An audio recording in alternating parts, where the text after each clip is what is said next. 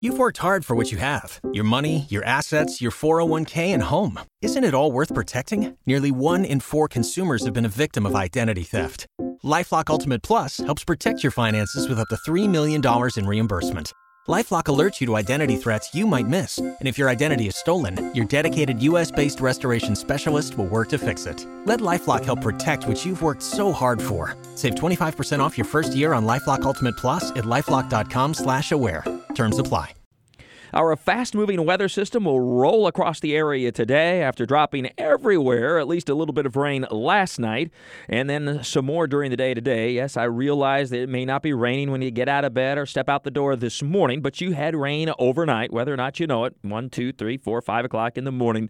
And now the rain will be much more on and off through the day today, and it'll actually be rather tropical. It'll be breezy and warm with temperatures soaring into the mid-80s. I'll tell you what, we get enough sunshine. Some spots may get close to the record high today of 89 degrees. Yeah, sort of a sneaky warm day because of a storm system that's moving across the southeastern part of the country, an area of low pressure that'll move from the Florida Panhandle to the Carolinas today and into this evening. Ahead of that, a southerly flow of winds today will be a little bit brisk, and it will be quite warm and even a little bit humid.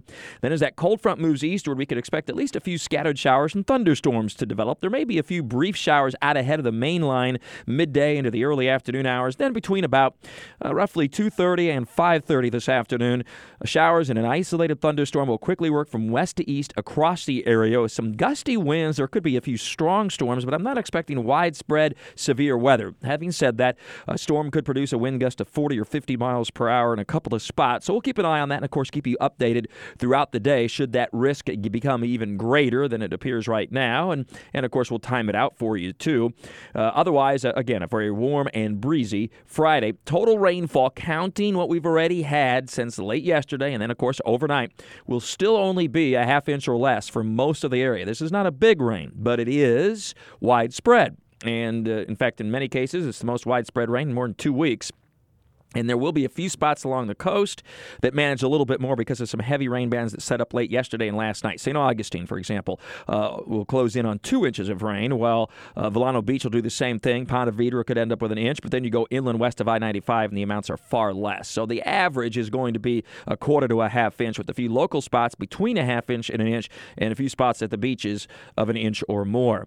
And then we'll clear it out very quickly behind that front very late this afternoon and especially early this evening. That bodes well for the high school football games. Will be mainly dry with temperatures gradually cooling off, but really quite pleasant this evening. Just take a light jacket or light sweater, and then a fantastic weekend, and what, of course, is a very busy weekend. There'll be plenty of sunshine. It will be a little bit breezy tomorrow on the backside of this storm system as it moves up the eastern seaboard and intensifies into a nor'easter, but moves far away from us. So we get the dry air, or we get the benefit of the backside, which is cooler, drier air. Temperatures tomorrow will reach about 70 to 75 in the afternoon. Won't that be nice? Kickoff for the Georgia-Florida game, 3:30 in the afternoon. Sunshine, a north to northwesterly breeze, 10 to 15 miles per hour. Kickoff temperature of about 74 by the second half, near 70 degrees. Sunset will be about 6:45, so by the fourth quarter, it's getting pretty dark. Temperatures, though, will still be pretty pleasant overall. Again, a light jacket or sweater should keep you comfortable for that second half when the sun is low and then finally sets.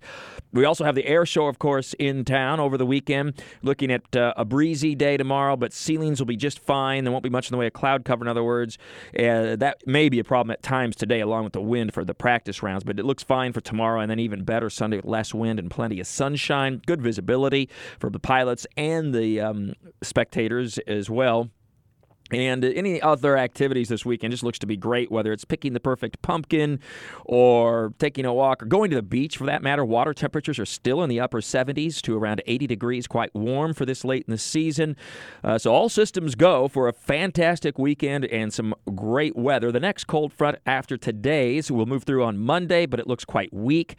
Don't believe it even brings any rainfall now the way it would stand. And a little bit of a surge of warmth again ahead of it on Monday pushes temperatures to near 80 degrees. Then a drop of several degrees for Tuesday, but the weather right on into the early and middle part of next week looks like a great 5 to 6 day run here. Now, having said that, it does appear to be a fairly significant storm for late next week, so that'll be the first thing we're tracking right out of the gate on Monday morning. Meanwhile, in the tropics, we continue to track what looks to be low pressure developing over the central Atlantic and soon to become Oscar. Not as in Oscar Meyer, just Oscar the tropical storm, or even a subtropical storm initially, eventually becoming tropical either way. Having said that, a turn toward the west will only be be brief over the next few days, then it turns rather sharply to the north and into the North Atlantic, stays out over the open water, far to the east of the U.S., no local impacts. The rest of the Atlantic Basin is pretty quiet. We do have U2 still, the very powerful typhoon roaring through the West Pacific. That stays out over open areas of water as well for at least the next 4 or 5 days before perhaps getting fairly close to the Philippines and Taiwan by about the middle of next week. There's more in Talking the Tropics with Mike at WOKV.com and ActionNewsJax.com and for free on our First Alert Weather app. Have a great and safe weekend with all your weather all the time. I'm Chief Meteorologist Mike Burrish from the CBS 47 at Fox 30 Action News Jack's First Alert Weather Center for News 104.5 WOKV.